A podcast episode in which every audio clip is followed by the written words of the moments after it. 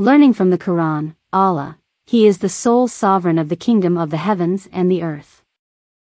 Do you not know that Allah is He to whom the kingdom of the heavens and the earth belongs and that, besides Allah, you have no protector and no helper?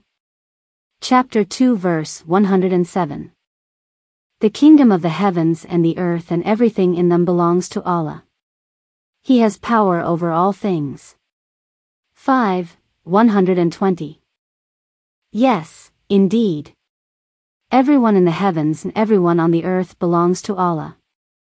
Those who call on something other than Allah are not really following their partner, gods. They are only following conjecture.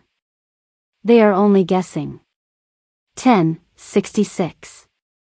He is Lord of the heavens and the earth and everything in between them, so worship him and persevere in his worship. Do you know of any other with his name? 19. 65. Allah is he to whom everything in the heavens and everything in the earth belongs. Woe to the unbelievers because of a terrible punishment. 14. 2. There is nothing that does not have its stores with us and we only send it down in a known measure. 1521. Everything in the heavens and everything on the earth and everything in between them and everything under the ground belongs to him. 20. 6.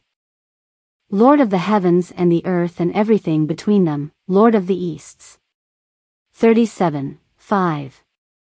The keys of the heavens and earth belong to him. He expands the provision of anyone he wills or restricts it. He has knowledge of all things. 42. 12.